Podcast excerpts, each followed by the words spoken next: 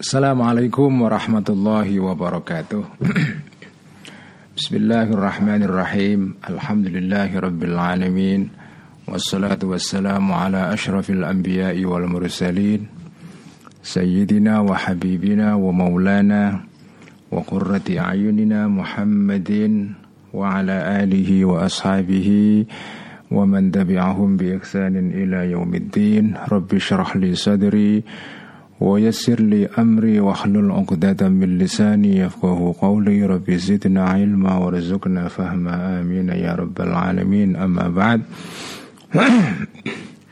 Teman-teman semua, mari kita ngaji kitab Ihya seperti biasa setiap malam Jumat. Ila ruhi nabina wa syafi'ina Muhammadin sallallahu alaihi wasallam وإلى أرواح إخوانه من الأنبياء والمرسلين وإلى أرواح الآل والأصحاب والتابعين والتابعين تابعين إلى يوم الدين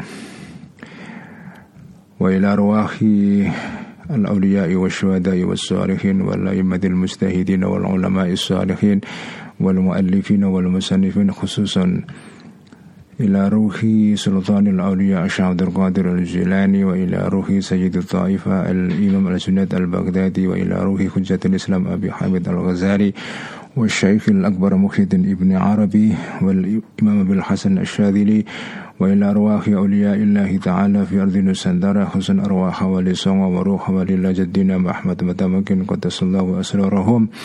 ونور ضرائحهم ودم بركاتهم ونفعنا بعلومهم إلى أرواح علمائنا مؤسس جمعية نهضة العلماء خصوصا روح حضرة الشيخ هاشم عشاري شيخنا خليل بنكالان كياي واحد قصدر كي عبد الله حسب الله كي بشي سنسوري كياي أسعد كي أحمد صديق كي معصوم كي علي معصوم كي عبد الله سلام كي سال محفوظ كي بشي مصطفى وأصولهم وفروعهم مشايخهم مشايخهم مشايخ غفر الله ذنوبهم وستر عيوبهم ويعلى درجاتهم ونفعنا بعلومهم إلى أرواح أبينا كي عبد الله رفاعي وأمنا نعي سلامة وروح أمنا نعي فضمة غفر الله ذنوبهم وستر عيوبهم ويعلي درجاتهم شاء لله لهم الفاتحة. أعوذ بالله من الشيطان الرجيم. بسم الله الرحمن الرحيم.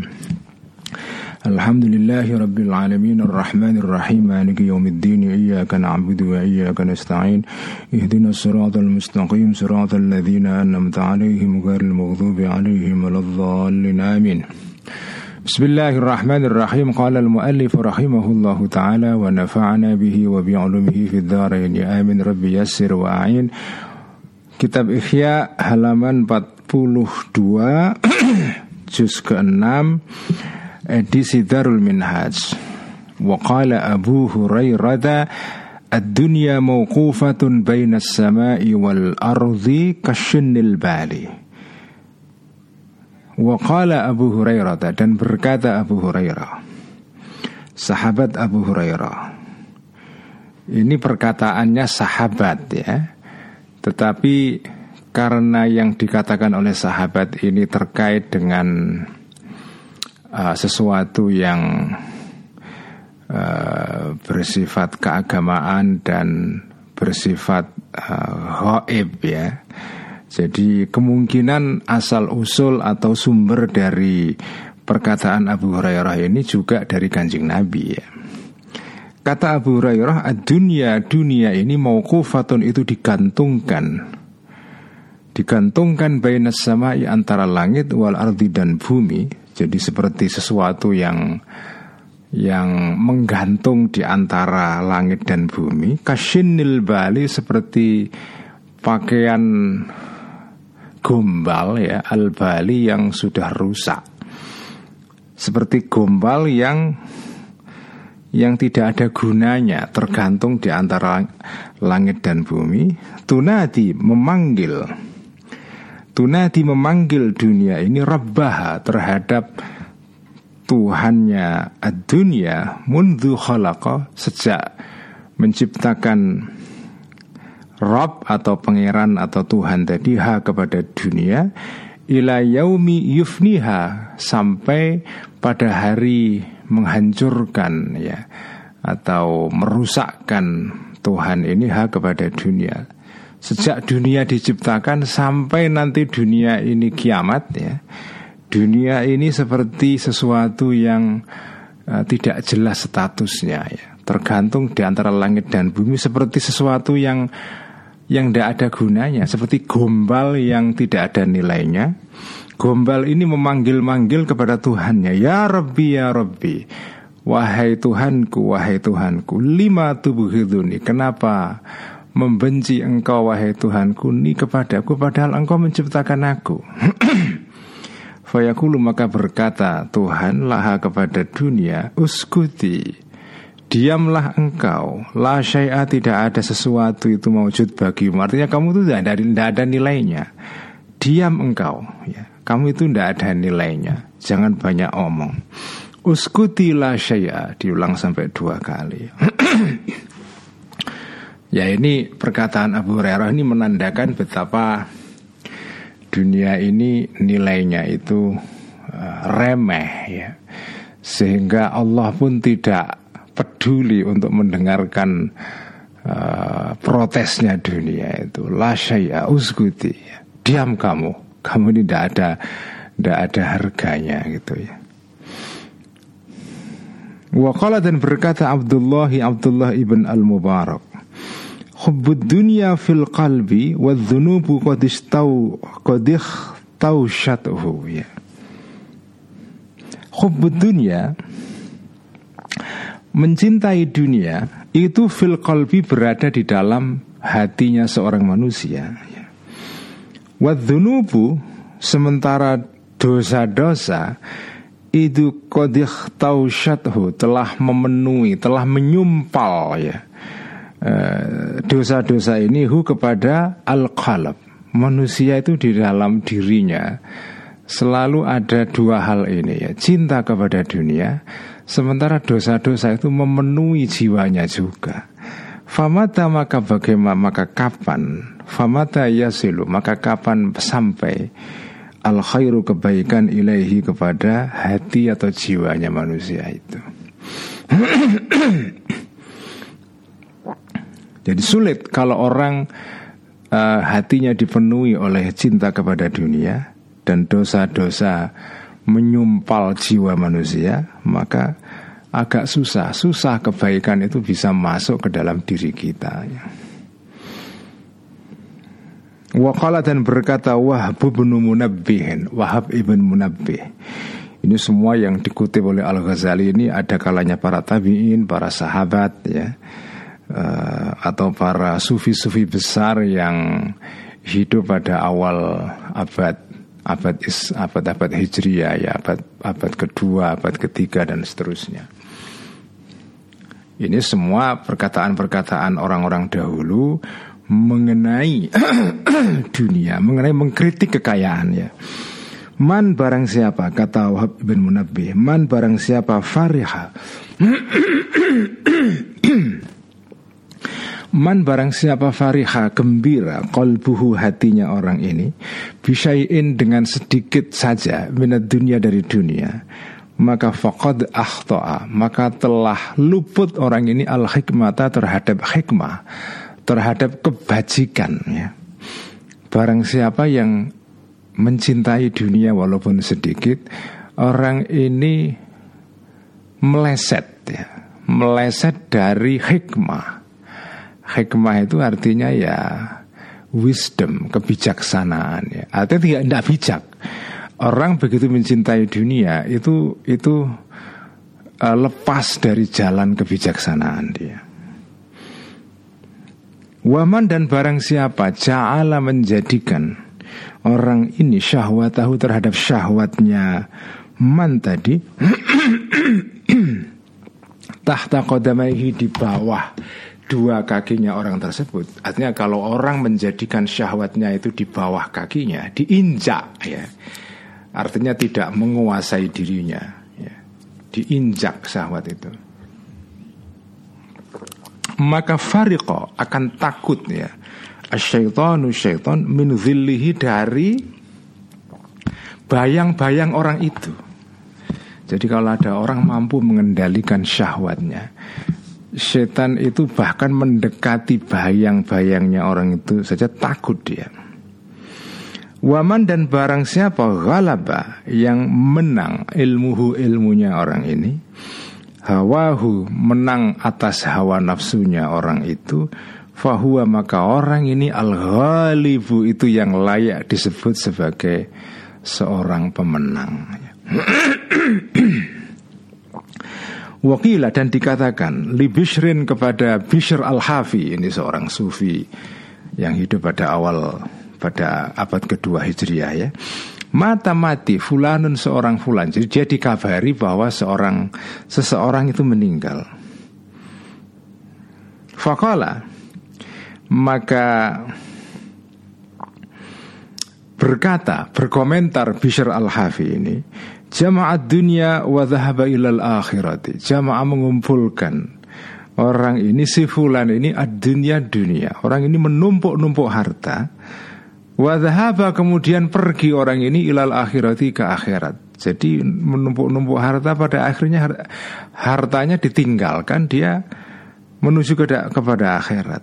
Orang seperti ini daya Telah menyia-nyiakan orang tersebut Nafsahu terhadap dirinya orang itu Nah kemudian orang yang memberi kabar ini agak keberatan terhadap komentarnya Bishr al-Hafi ini. Gila, dikatakan lahu kepada Bishr al-Hafi, innahu kana yaf'alu wa yaf'alu. Innahu sesungguhnya si fulan tadi karena ada si fulan ini yaf'alu melakukan fulan ini wa yaf'alu dan melakukan sesuatu.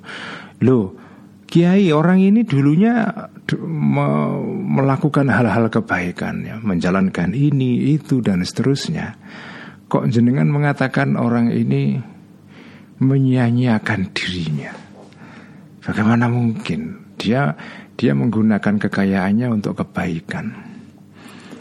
Wadzakaru dan menyebutkan mereka artinya orang-orang yang ada di sekitar Bishr al-Hafi ini santri-santrinya Abuaban banyak bab, banyak pintu-pintu minal birri dari kebaikan yang dilakukan oleh orang itu ya. Ini orang banyak melakukan kebaikan wahai uh, Imam Bishr al-Hafi ya. Bagaimana anda mengatakan dia Daya nafsahu menyia-nyiakan dirinya Faqala maka berkata Menjawab Bishr al-Hafi Wa ma yanfa'u hadha Wa yajma'ud dunya Wa ma yanfa'u Wa ma, yanfa, wa ma dan apakah ya Yanfa'u itu memberikan manfaat ya. Hadha kepada orang ini. Wama dan apakah sesuatu yang fau itu memberikan manfaat sesuatu ini hadza kepada orang ini. Apa yang bisa menguntungkan, memberikan manfaat kepada orang itu? Sementara wahua ini jumlah hal ya wahua dalam keadaan orang ini ya jemau menumpuk-numpuk orang ini ad dunia kepada kekayaan. Ya, memang dia melakukan banyak kebaikan, tapi apa manfaat kebaikan itu sementara dia menumpuk-numpuk harta? Ya ini semua ya, jadi semua kutipan-kutipan dari para ulama-ulama dan para ahli hikmah yang kita baca dalam kitab Ikhya ini tidak artinya sekali lagi ya tidak artinya menyuruh orang Islam itu kemudian meninggalkan dunia sama sekali tidak boleh uh, apa namanya mencari pekerjaan untuk menghidupi keluarga, tidak boleh mencari dunia sama sekali. Itu tidak begitu ya.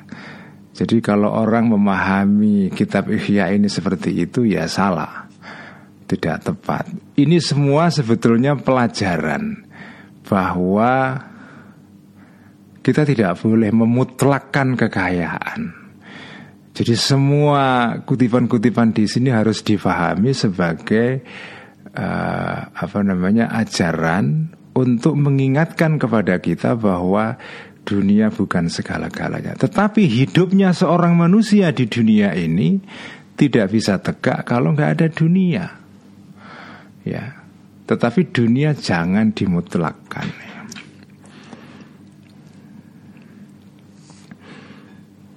Waqala dan berkata ba'duhum sebagian dari orang-orang ahli hikmah Ad-dunya tubaghidu ilayna nafsaha.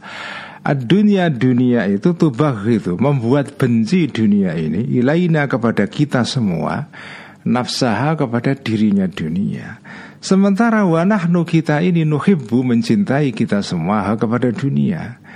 Ya, dunia sendiri itu sudah apa namanya? Sudah ya tidak semua orang bisa membaca pesan ini. Dunia itu sebetulnya sudah mengirim ke pesan kepada kita bahwa dia ini bukan apa-apa. Dia ini bukan sesuatu yang yang seharusnya menjadi perhatian seluruh hidup kita itu tidak ya. Jadi kalau orang yang paham, orang yang yang mata jiwanya melek ya, dia pasti bisa menangkap pesan dunia itu. Jadi dunia itu sudah membuat dirinya supaya dibenci oleh kita karena dirinya itu sebetulnya tidak ada nilainya. Kelihatannya gemerlap, tapi sebetulnya sebetulnya nilainya itu tidak seberapa. Kalau orang menggunakan mata hatinya secara baik ya dia akan bisa membaca pesan dunia itu. Jadi dunia itu sudah sudah kirim pesan. Aku ini sebetulnya bukan apa-apa. Kelihatannya gemerlap, kelihatannya gemebiar, kelihatannya kinclong dan seterusnya. Ya, tapi kalau jenengan amati ya dunia itu ya walaupun gemebiar ya cepat atau lambat ya rusak ya. Cepat atau lambat rusak. Dan kalau kita men, kita menggantungkan seluruh hidup kita kepada dunia ini ya sudah kita kita rugi serugi ruginya itulah pesan dunia. Cuma kita ini kebanyakan tidak menangkap pesan itu. Sehingga kita mencintai dunia terjatuh kepada kepada kecintaan yang yang tanpa batas ya kepada dunia itu. Fakaifa maka bagaimana lau tahabbabat? Jadi dunia itu sudah membuat dirinya supaya kita benci Itu pun kita masih mencintainya. Bagaimana? Fakaifa maka bagaimana Lau tahabbabat? Jika berusaha untuk disenangi dunia ini lainnya kepada kita. Kalau dia misalnya membujuk kita bagaimana? Wong dia dia sudah sudah menjadikan dirinya tampak jelek di mata kita pun kita masih mencintainya. Wakila dan dikatakan di hakimin kepada seorang yang ahli hikmah, orang yang bijaksana. Namanya nggak jelas, kita tidak tahu, tapi ini ini yang penting isinya ya, isi dari ucapan seorang hakim ini. Ad-dunya liman hiya, ad-dunya dunia itu liman.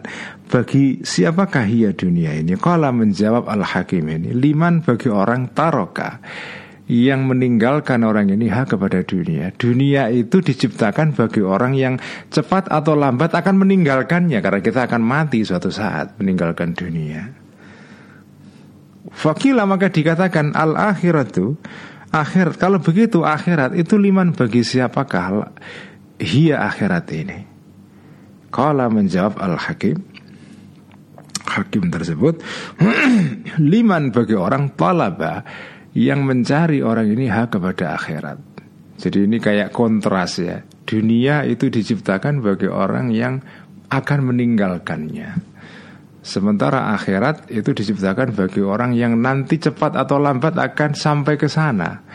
Jadi seperti mencari orang yang mencari akhirat. Jadi akhirat diciptakan bagi orang yang akan mencarinya. Karena ya kita nanti akan ke sana. Arah kita itu ya. Wakalat dan berkata hakimun seorang bijak ya. Ad-dunya daru kharabin.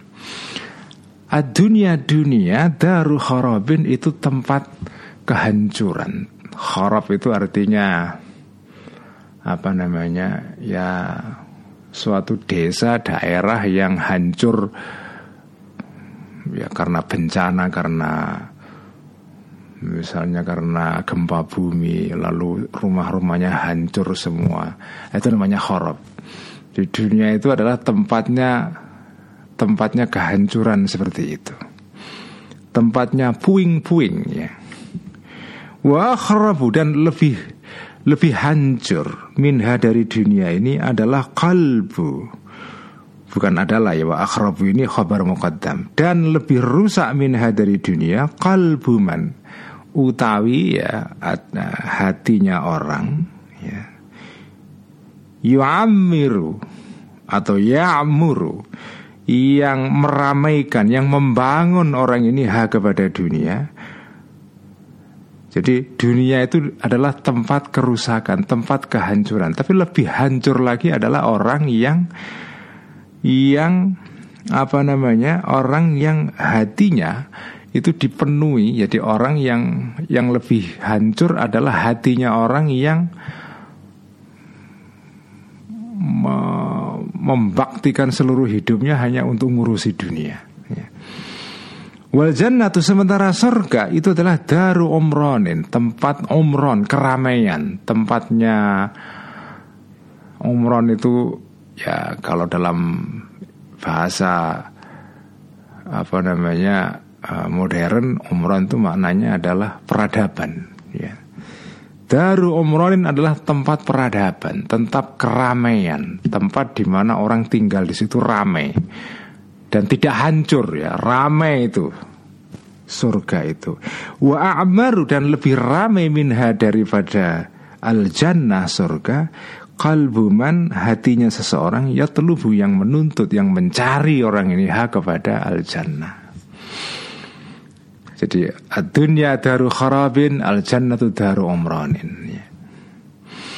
Wa qala dan berkata al Junaidu Imam al Junaid al Baghdadi. Ini salah satu imam tasawuf ya, seorang sufi yang secara eksplisit disebut di dalam ADART-nya NO ya. NU itu dalam bidang akhlak tasawuf berkiblat kepada dua tokoh besar di masa lampau yaitu Imam Al-Junaid Al-Baghdadi yang kedua adalah Imam Al-Ghazali. Nah ini ya. Waqala dan berkata Al-Junaid itu Imam Al-Junaid Al-Baghdadi. Bercerita dia ini. Qala berkata Asy-Syafi'i Imam Syafi'i rahimahullah. Karena berada ya bukan qala ya. Karena ada. Asy-Syafi'i Imam Syafi'i rahimahullah minal muridina itu termasuk orang-orang yang muridin, orang yang yang ya murid ya, artinya murid yang menuju yang menjalani uh, jalan menuju kepada akhirat, torekoh ya, termasuk para Eh, orang-orang uh, yang salik menempuh jalan kepada Allah an yang berkata yang mengucapkan al-muridin ini bilisanil haqi dengan lesan kebenaran dengan mulut kebenaran dengan mulut berupa kebenaran ya fit dunia mengenai dunia. Jadi suatu saat Imam Syafi'i ini punya semacam pengamatan, komentar mengenai dunia ini. Dan pengamatannya ini atau ajaran Imam Syafi'i mengenai dunia ini disampaikan kepada seseorang uh, dalam konteks menasehati, wa'adha, menasehati, memberikan pitutur atau mau'idhah Imam Syafi'i akan kepada seorang saudara, teman saudara lahu bagi Imam Syafi'i fillahi dalam dalam Allah. Artinya bukan saudara nasab tapi saudara dalam agama. Wahawafa dan menakut-nakuti Imam Syafi'i ini hu kepada akhon lahu ini kepada saudaranya ini billahi terhadap Allah. Fakola maka berkata Imam Syafi'i inilah inilah pituturnya Imam Syafi'i kepada temannya ini mengenai soal kekayaan. Ya akhi wahai saudaraku. Inna dunia sesungguhnya dunia itu adalah dahdu mazallatin itu adalah tempat licinnya keterpelesetan ya, atau tempat ya dahdu dahdun dan mazallatun itu maknanya hampir sama. Dahdu mazallatin itulah itulah keplesetnya tempat keplesetan. Artinya licin. Dahdu mazallatin itu licinnya tempat yang membuat kepleset saking licinnya. Wadaru madzallatin dan tempatnya kehinaan. Itulah dunia, ya. Dunia itu licin, dunia itu adalah tempatnya kehinaan. Umranuha keramaiannya dunia itu ilal itu soiron itu akan menjadi ilal kharabi kepada kerusakan. Sekarang ini kelihatan ramai sekali tapi cepat atau lambat keramaian itu nanti akan berubah menjadi uh, kehancuran, sepi ya. Jadi ibarat desa atau kota yang semula ramai tiba-tiba menjadi sepi karena karena dilanda bencana seperti zaman pandemi kemarin, kota yang semula ramai tiba-tiba lockdown, terus kemudian sepi luar biasa. Itulah namanya khorab tuh begitu itu.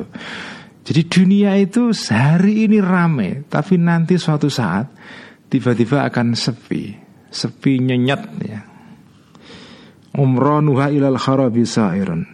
Wasakinuha dan orang yang tinggal di dunia ini Zairun itu akan berziarah, akan akan mengunjungi ilal kuburi kepada kubur satu saat. Syamluha uh, apa namanya syamluha uh, bundelannya, ikatannya dunia itu maukufun itu akan akan tergantung ya atau digantungkan alal furqati terhadap keterpecahan. Saat ini dunia kelihatan kokoh, tapi suatu saat akan pudar, cerai berai. Itu maksudnya syamluha alal furqati atau alal firqati maukufun. Wahinaha dan kekayaannya dunia masrufun itu akan diarahkan ilal fakri kepada kefakiran. Hari ini orang kaya Suatu saat dia bisa jatuh miskin. Begitulah dunia itu ya. Dunia itu begitu. Artinya jangan kalian itu tertipu kepada penampakan dunia sekarang ini. Kelihatannya ramai tapi suatu saat akan sepi. Kelihatannya melimpah ruah pada kaya pada akhirnya akan miskin.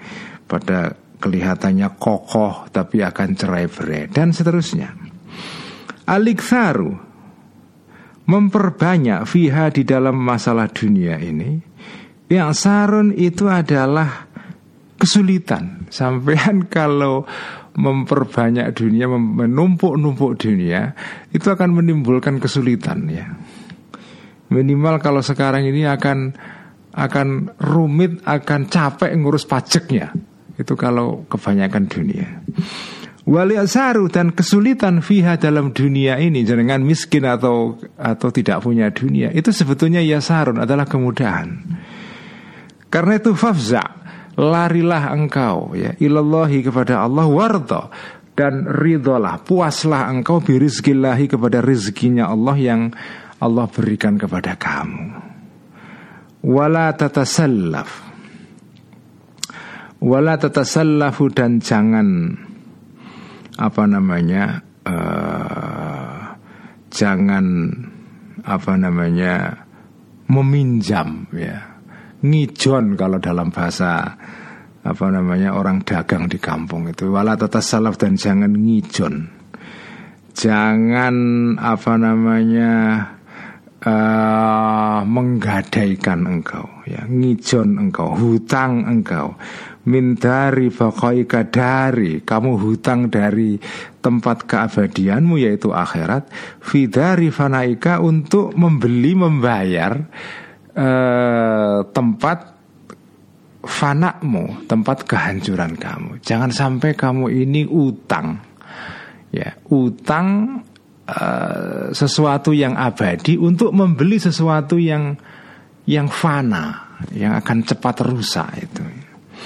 Fa inna aisyaka karena sesungguhnya hidupmu itu adalah faiun adalah kelebihan ya. Itu ya hanya kelebihan sedikit saja. Faiun itu adalah kalau di dalam perang itu ya harta rampasan perang tapi yang diperoleh bukan karena perang ya.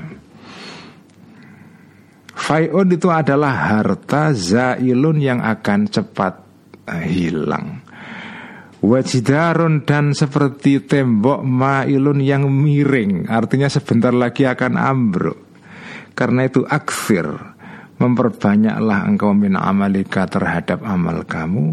Wakosir dan perpendeklah engkau min amalika terhadap angan-anganmu. Inilah nasihat Imam Syafi'i kepada saudaranya, kepada temannya Dan ini ini eh, pesan ini atau nasihat ini sangat berharga Karena selama ini kita kan hanya mengenal Imam Syafi'i itu sebagai ahli fikih Beliau adalah pendiri madhab dalam fikih yang diikuti oleh sebagian besar umat Islam yang tinggal di Asia Tenggara ini, Imam Syafi'i.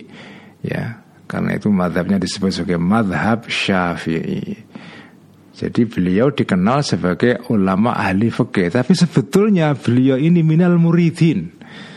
Termasuk ahli torekoh juga sebetulnya, sufi juga Imam Syafi'i ini.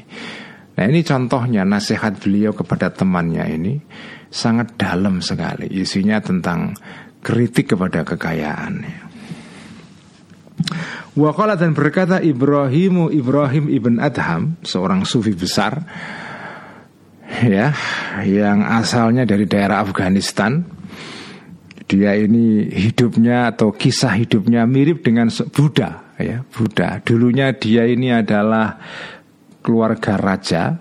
Kemudian karena suatu hal karena pengalaman yang membuat dia terguncang dalam hidupnya akhirnya dia meninggalkan kehidupan yang mewah di istana dan kemudian menjalani hidup yang sederhana sebagai sufi dan hidupnya itu dihabiskan dalam perjalanan dari satu kota ke kota yang lain ya dalam siahah ya karena salah satu jalannya para sufi-sufi di masa lampau itu itu adalah berjalan ya lungo terus gitu ya.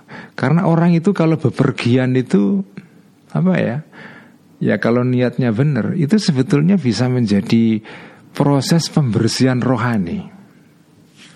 Makanya ada salah satu santri Ihya namanya Pak Demung ya Mbah Mung itu isinya dolan terus itu ya santri madang madiang dolan dolan terus pergi terus itu Mbah Mung itu ya Nah itu Mbah Mong ini kayaknya niru Ibrahim bin Adham ini kayaknya ini.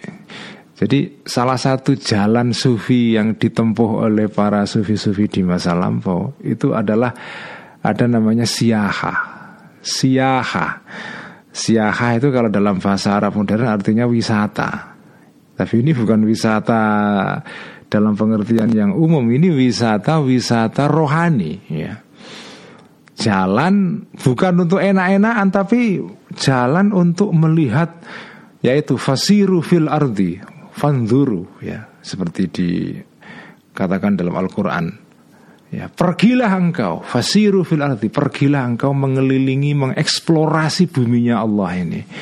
Lalu lihatlah ya renungkan ya, bermacam-macam keragaman makhluknya Allah. Itu bisa menjadi cermin bagi kita. Karena itu siaha wisata jalan-jalan itu salah satu salah satu torekohnya para sufi di masa lampau ya sekarang ya sekarang ini wisata udah hal biasa tapi kalau wisata zaman dulu itu berat ini bukan wisata naik mobil, naik pesawat enak banget enggak. Wisatanya para sufi-sufi seperti Ibrahim bin Adham ini ya dulunya itu ya jalan kaki.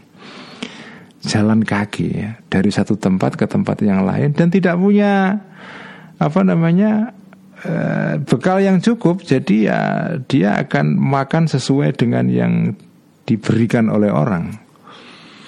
Ya sebenarnya agak mirip dengan pendeta-pendeta Buddha ya kalau kita lihat di Thailand itu kan pendeta-pendeta Buddha itu kan jalan dari satu tempat ke tempat yang lain ya. Uh, ya kelihatannya anu ya, mungkin bagi pandangan mata orang umum ini kok orang kok hidupnya kok minta-minta.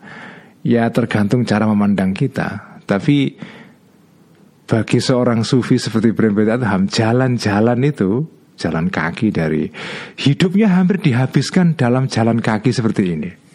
Itu sebetulnya adalah cara untuk melakukan tazkiyatun nafas ya, pembersihan diri. Tidak semua orang mampu melakukan hal seperti ini karena ya berat ya, jalan kaki. Ini kan orang yang seperti tidak mengenal tanah air. Dia tidak pernah tidak pernah berhenti lama di sebuah tempat lalu menemukan kenyamanan di situ. Kalau dimaknai secara positif ini ya orang yang selalu tidak mau uh, berada di dalam comfort zone, pindah terus. Ya. Begitu sudah merasa nyaman pindah lagi, nyaman pindah lagi. Ya. Inilah jalannya Ibrahim bin Adam. Orang yang tidak pernah mau menetap di sebuah tempat, khawatir akan menemukan kenyamanan di situ kalau sudah nyaman akhirnya malas. Ya, akhirnya malas itu. Nah, jalan untuk mengatasi kemalasan itu ya sampai jangan terlalu lama-lama menetap di sebuah tempat. Begitu merasa nyaman pindah lagi, pindah lagi, pindah lagi. Nah, inilah inilah jalannya sufi besar namanya Ibrahim bin Adham. Nah, Ibrahim bin Adham berkata lirajulin kepada seorang laki-laki ya. Adirhamun fil manabi ahabbu ilaika am dinarun fil yaqazati. Dia bertanya ini kepada temannya ini. Adirhamun, apakah sedirham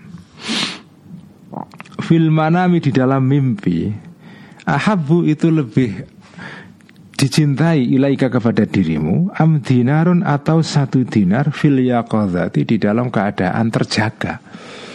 Bagi kamu uang satu dirham dalam mimpi itu lebih kamu sukai atau kamu lebih suka mendapatkan uang satu dinar dalam keadaan terjaga? Satu dinar itu nilainya jauh lebih banyak daripada satu dirham. Jadi kalau satu dirham ini uh, seribu ya sak dinar ini ya satu juta. Kamu itu pilih mana? Dapat uang seribu di mimpi atau satu juta dalam keadaan terjaga tidak tidur? Ini ini pertanyaan Ibrahim bin Adam kepada seseorang ini. Fakola maka menjawab ya sudah pastilah.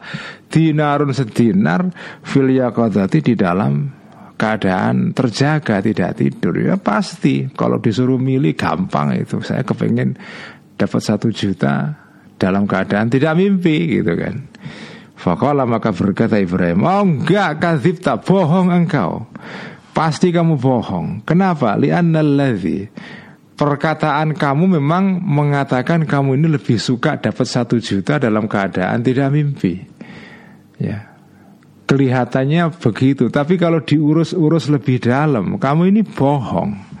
Kenapa li'annalladzi? Karena sesungguhnya harta atau uang Tuhibbu yang mencintai engkau hu kepada alladzi kepada harta ini di dunia di dalam dunia ini itu ka'annaka seolah-olah engkau tuhibbu mencintai engkau hu kepada dunia ini fil manami di dalam mimpi. Sementara walladzi Sementara sesuatu la tuhibbu yang tidak mencintai engkau kepada alladzi fil akhirati di dalam akhirat itu ka'annaka seolah-olah engkau la tuhibbu tidak menyukai engkau fil yaqadzati di dalam keadaan terjaga. Kamu itu bohong karena sebetulnya sebetulnya yang kamu cintai itu adalah sesuatu yang lebih remeh. Tadi kan Ibrahim bin Adham ber, bertanya kan, kamu itu kalau disuruh milih satu ribu, kamu dapat seribu dalam keadaan mimpi, itu lebih milih mana? Nah, kamu dapat seribu dalam mimpi atau satu juta dalam keadaan terjaga? Kamu menjawab, ya pasti satu juta. Saya kepengen satu juta dapat satu juta dalam keadaan tidak mimpi. Tapi kalau diurus-urus kamu itu lebih mencintai satu seribu ya dalam mimpi ketimbang satu juta dalam keadaan terjaga. Kenapa? Buktinya apa? Kamu ini mencintai dunia ini yang nilainya kecil seribu dibanding akhirat, tetapi kamu lebih kamu sukai. Jadi kamu itu lebih menyukai seribu di mimpi daripada satu juta dalam keadaan tidak mimpi. Karena akhirat itu ya nilainya lebih besar, tapi kamu tidak suka. Ya, kamu tidak menyukai akhirat. Padahal itu nilainya besar. Ya ibaratnya dalam contoh tadi ya ibaratnya satu juta dalam keadaan terjaga, tapi kamu tidak mau. Kamu lebih memilih dunia yang nilainya kecil dan itu diperoleh dalam keadaan mimpi. Ya. Jadi sudah nilainya rendah, kamu mendapatkannya dalam keadaan mimpiannya tidak real. Seolah-olah kamu dapat seribu tapi nggak dapat apa-apa karena kamu dapat seribu itu di dalam mimpi. Sementara akhirat yang lebih besar nilainya dan bisa kamu peroleh dalam keadaan terjaga, kamu tidak menyukainya. Kamu lebih intinya dengan kata lain manusia lebih memilih mimpi daripada memilih sesuatu yang real. Yang real itu ya akhirat. Dunia ini mimpi. Manusia seolah-olah kepingin sesuatu yang real, tapi kenyataannya yang dipilih adalah mimpi. Itu makna dari ucapannya Ibrahim bin Adham ini. Wan Ismail bin Iyashin atau Ayyashin dari Ismail bin Iyash. Qala berkata Ismail bin Iyash ini juga seorang sufi ya.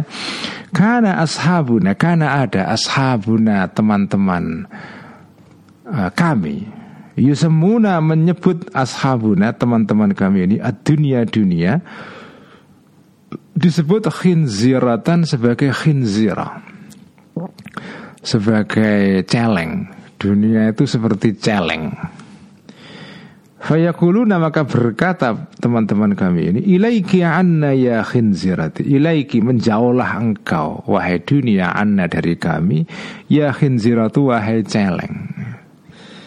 Falau wajadu Jika menjumpai para teman-teman kami ini Laha bagi dunia Isman nama Akbaha yang lebih buruk nama ini Min dari nama ini ya nama celeng. Kalau ada nama yang lebih buruk daripada celeng untuk dunia, la mau maka akan men menyebut, akan menamai ashabuna ini hak kepada dunia bihi dengan nama tersebut ya. Saking rendahnya dunia itu, nilai dunia itu begitu rendah di mata para sufi-sufi ini ya.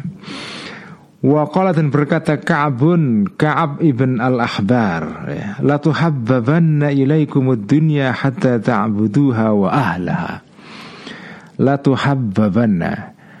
Yakti sungguh akan dibuat apa menyenangkan ya atau dibuat jin akan disenangkan ya, sungguh akan disenangkan atau dijadikan senang ilaikum kepada kalian dunia dunia ya artinya kalian itu sungguh akan mencintai dunia hatta ta'buduha sehingga menyembah kalian ha kepada dunia wa ahlaha dan penduduk dunia. Ini kata Ka'ab ibn al-Ahbar ya.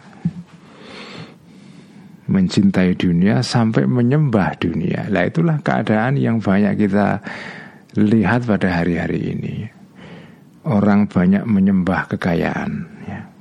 Ini kritik para sufi-sufi ya. Jadi ini kritik penting bagi bagi kita semua untuk mengingatkan betapa betapa walaupun kita ini butuh dunia karena tidak mungkin kita menuju kepada akhirat tanpa tanpa bekal dunia ya. Dunia mazraatul akhirah itu seperti kata kata kata kanjeng Nabi dalam sebuah hadis ya.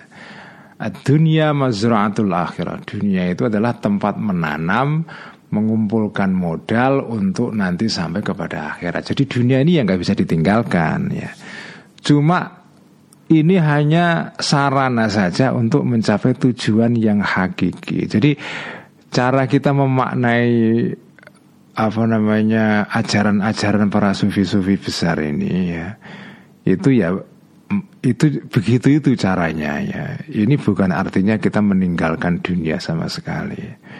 Lalu ngajak orang Islam untuk kere bareng-bareng enggak. Bukan itu ya. Orang Islam harus harus juga apa namanya sejahtera secara material. Umat Islam harus sejahtera, ya, ekonominya harus baik, harus kaya. Tetapi kekayaan ini hanya dipandang sebagai sarana saja untuk mencapai kebaikan-kebaikan. Karena begitu dunia dijadikan tujuan pada dirinya sendiri, nah di sini berlaku kritiknya para sufi-sufi ini. Jadi dunia itu bukan tujuan pada dirinya sendiri. Begitu dia menjadi tujuan pada dirinya sendiri, kita harus sadar dunia itu begitu tidak bernilai. sehingga tidak layak dijadikan sebagai tujuan pada dirinya sendiri. Wakala dan berkata Yahya ibnu Muadzin ar-Razi. Imam Yahya bin Mu'adz bin Mu'adz ar-Razi ini ini sufi besar ya dari dari kota Ar-Roy. Ya Ar-Roy itu sebuah kota di kalau sekarang Iran ya. Di kota yang sekarang itu namanya menjadi Teheran kalau tidak salah ya ibu kotanya Iran sekarang itu Teheran itu dulu namanya Arroy. Nah orang-orang yang tinggal di kota ini itu nisbatnya itu disebut Ar-Razi. Maka ada Fakhruddin Ar-Razi Abu Bakar. Banyak ulama-ulama itu yang tinggal dari kota di kota Roy ini.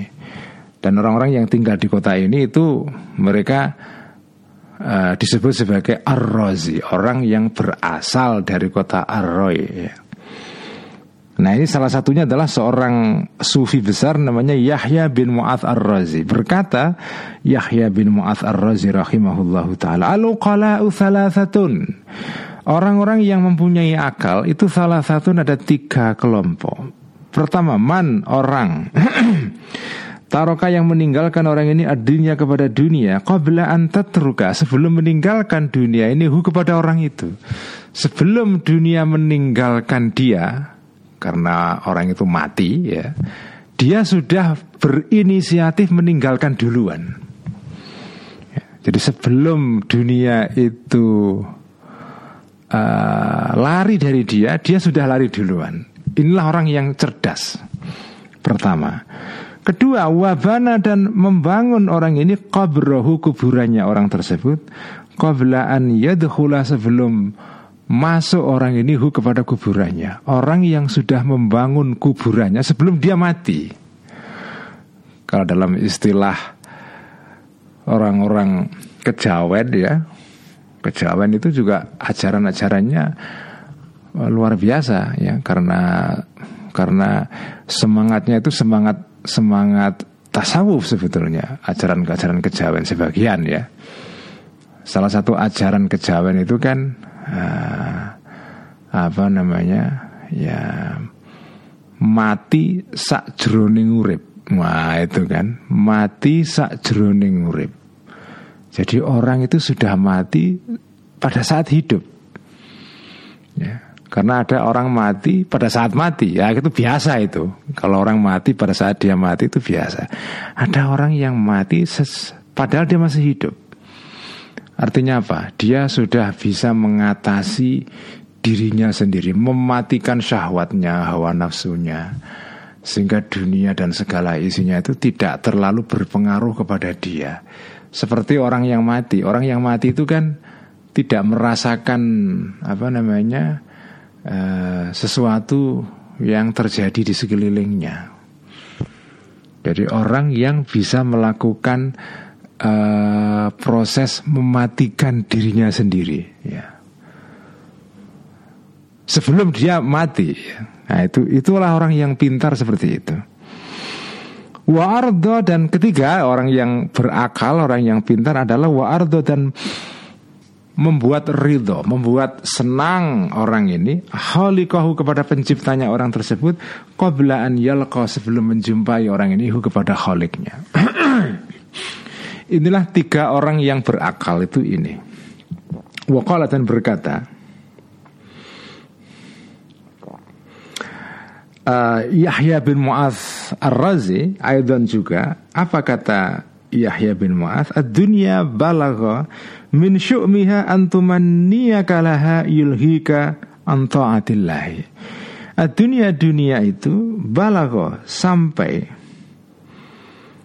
mencapai min syu'miha dari kejelekannya dunia ini uh, apa namanya antumannia uh, antumannia untuk dunia dunia balago sampai dunia ini ya ini ya dunia itu kalau lafalnya sebetulnya muannas ya. Mestinya itu dunia balagat min syu'miha tapi ya ya kadang-kadang uh, ada ada ada situasi atau ada kasus-kasus di mana domir yang seharusnya itu muannas karena rujuknya adalah kepada lafal muannas tapi ya digunakan dalam bentuk muzakkar itu biasa kadang-kadang dalam ya kita menyebutnya keliru ya yang tidak bisa juga karena karena bisa juga ditakwil ya. Jadi kalau kalau bentuknya yang normal itu ya dunia balagat min syu'miha antumanniyaka. Dunia dunia balagha sampai dunia ini min dari atau al madhkur minat dunia min dari kejahatannya atau kejelekannya dunia sampai ya ini maf'ulnya balagha antumania e, kepada ya terhadap karena ini maf'ul e, membuat berangan-angan dunia ini ka kepada dirimu. Laha berangan-angan laha bagi dunia. Yulhika membuat apa namanya lupa dunia ini kepada engkau antaatillah dari taat kepada Allah. Fakaifa maka bagaimana al bisa terjatuh fiha dalam dunia ini.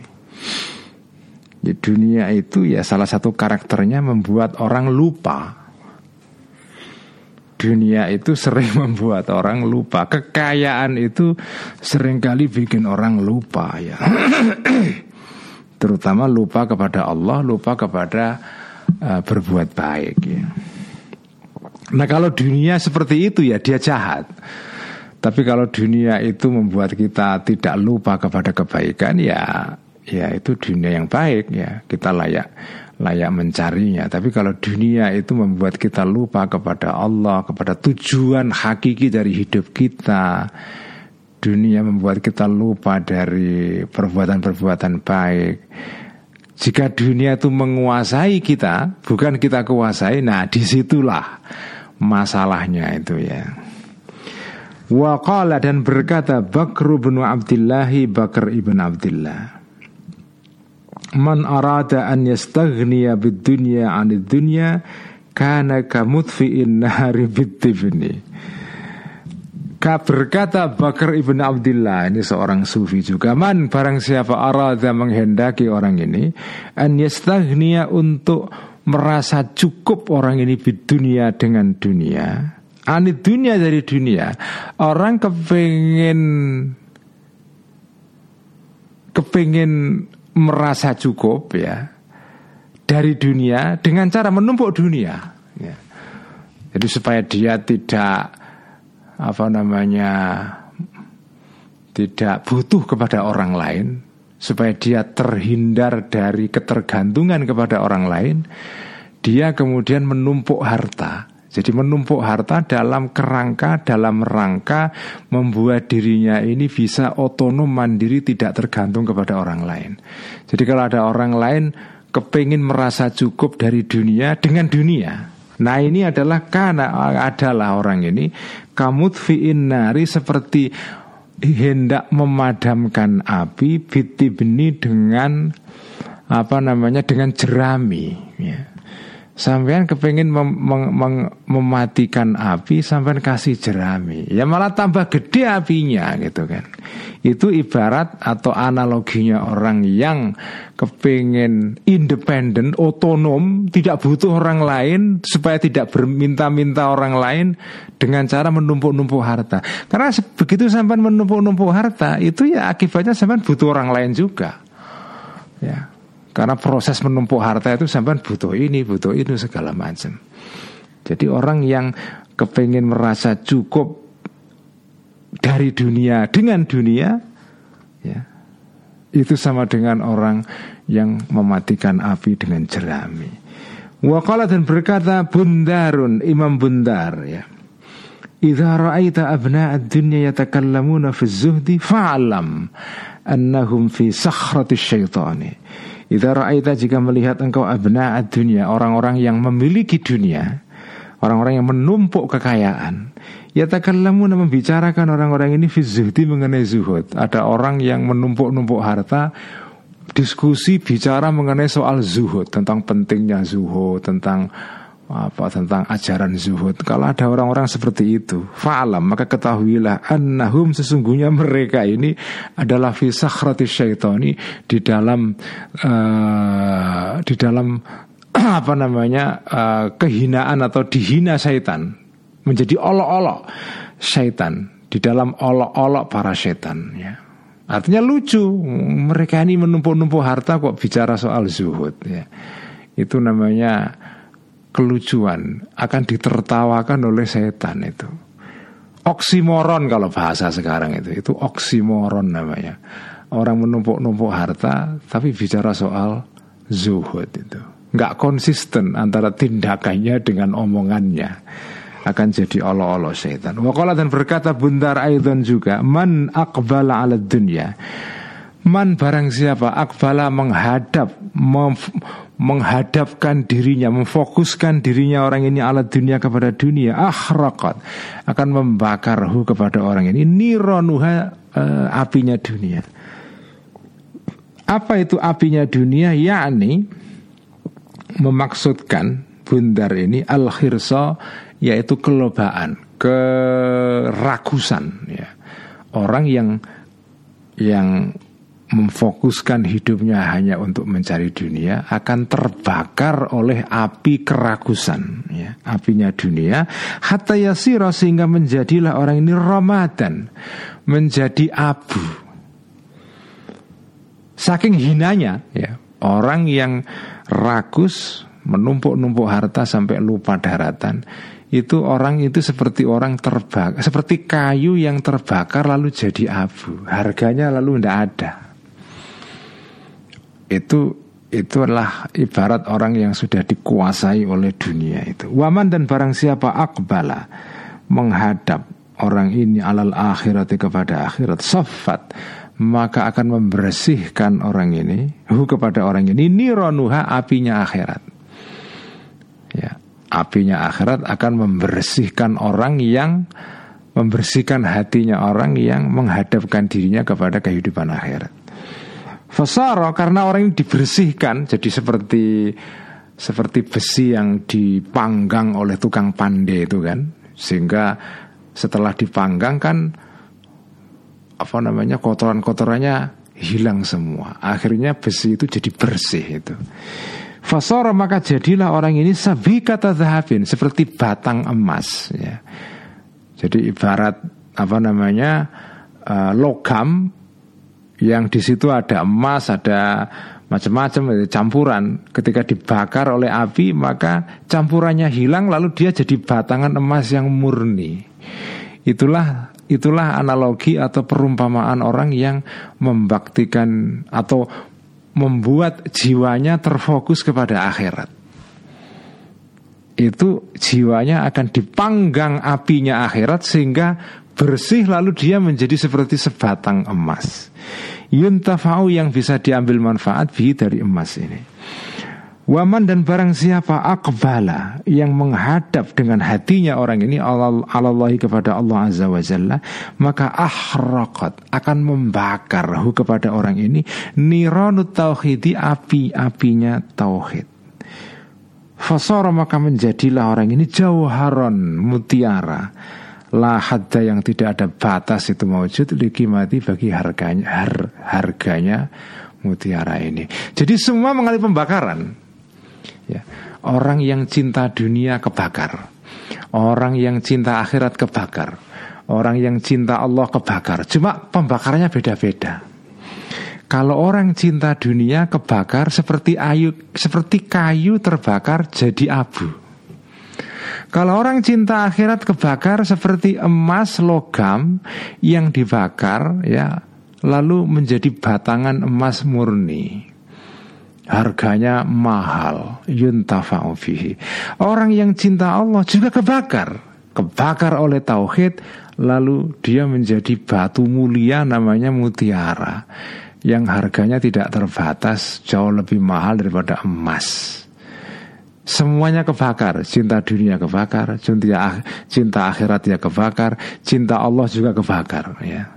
Cuma pembakaran ini Berlangsung secara beda-beda Ada pembakaran yang menjadikan orang jadi abu Ada pembakaran yang membuat orang jadi emas, ada pembakaran yang membuat orang tersebut jadi mutiara. Tinggal jenengan mau jadi apa? Mau jadi abu, monggo. Mau jadi emas, monggo. Mau jadi mutiara, monggo, ya. Waqala dan berkata Aliun Sayyidina Ali radhiyallahu anhu Innama dunia sitatu asya. Sesungguhnya dunia itu sitatu asya dan enam perkara. Dunia ini nggak lepas dari enam ini. Pertama Mat'umun Sesuatu yang dimakan. Itulah dunia isinya.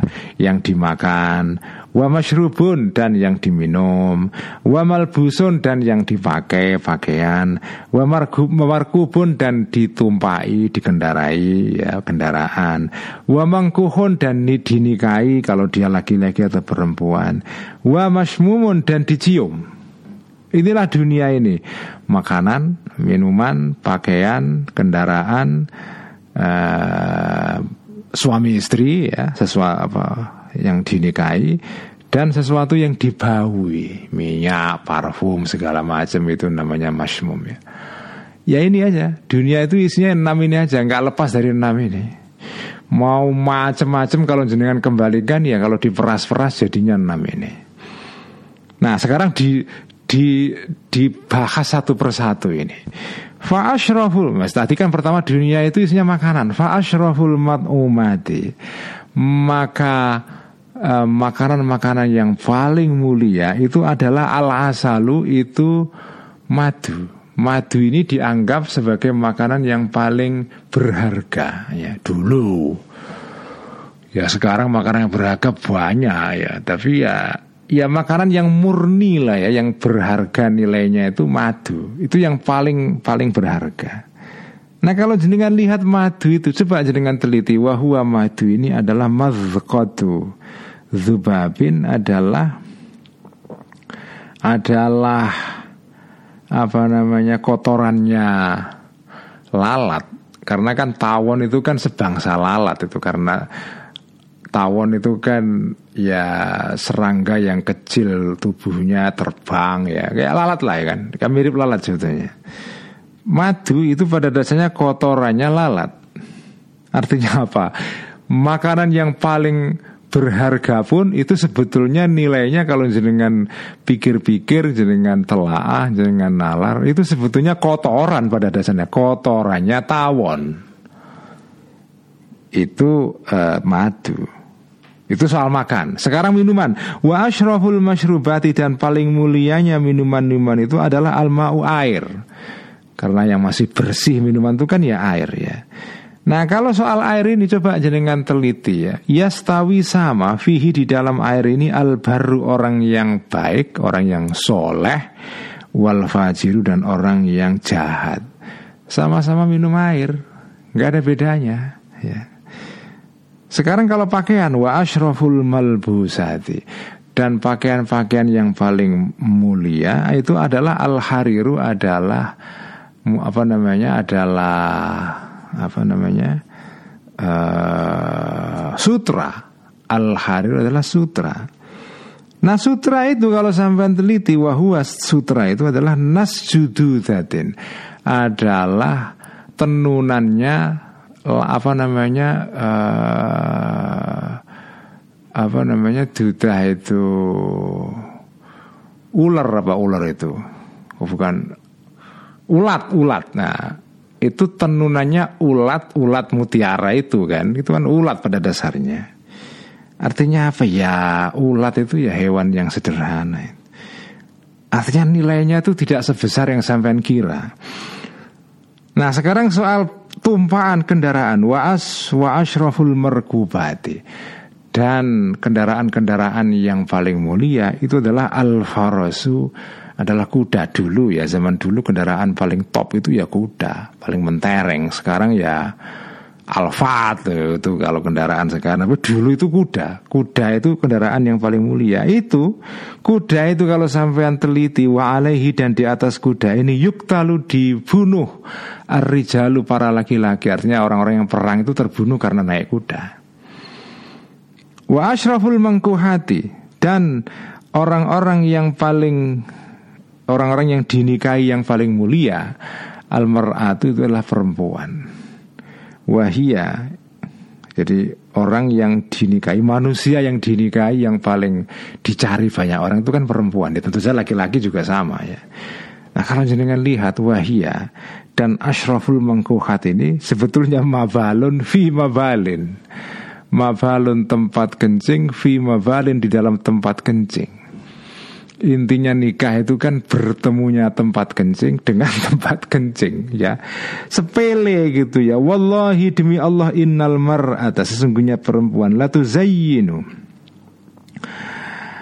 Uh, sungguh membuat indah perempuan ini. Aksana syai'in sesuatu yang paling indah minha dari uh, dunia ya.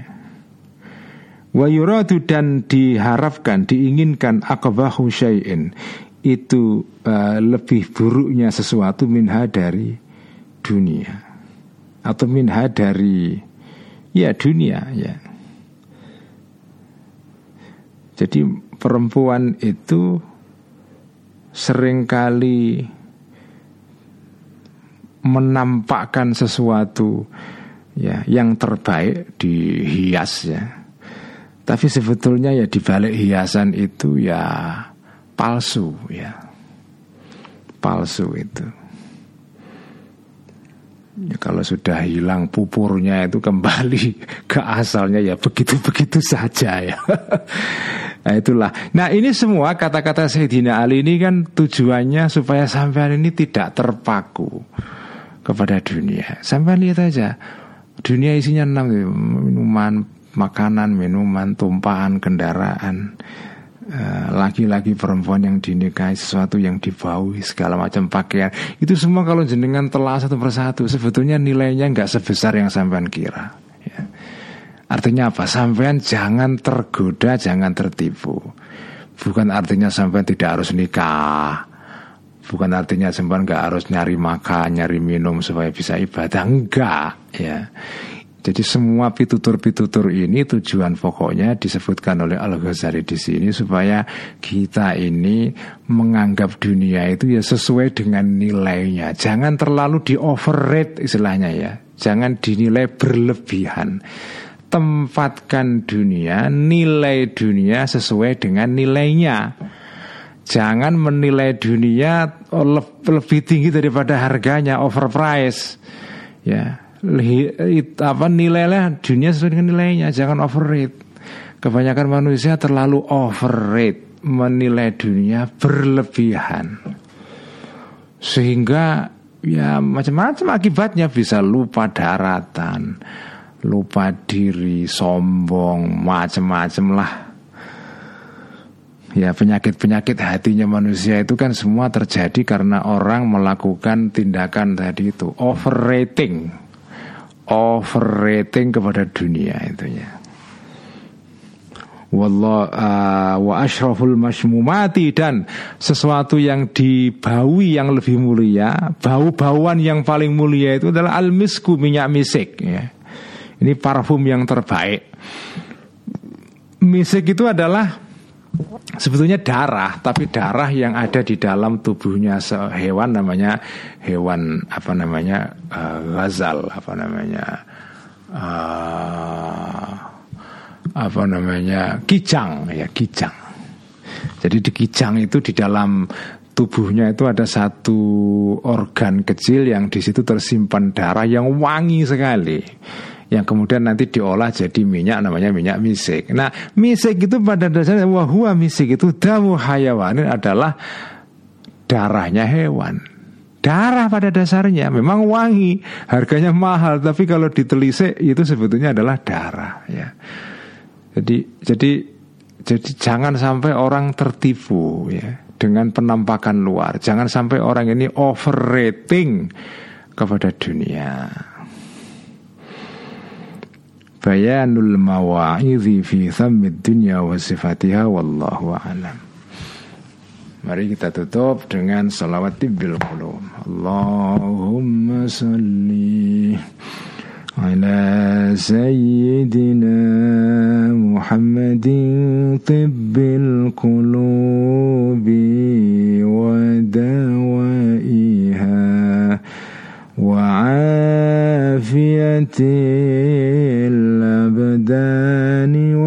شفائها ونور الأبصار.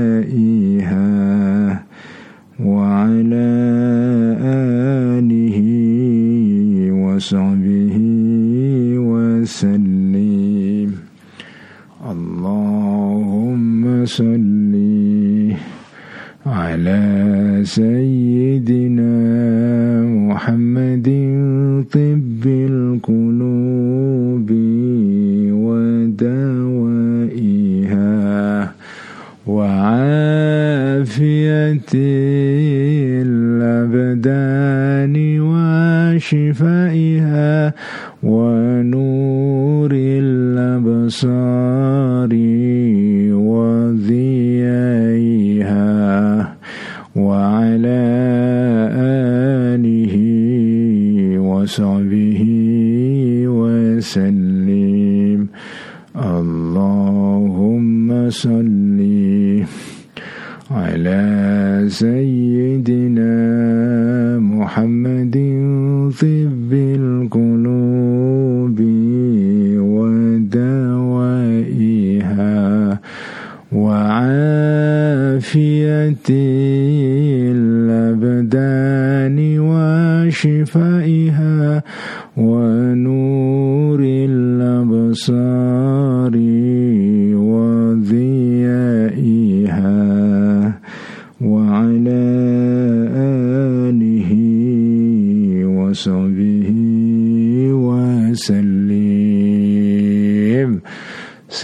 Dan Assalamualaikum warahmatullahi wabarakatuh.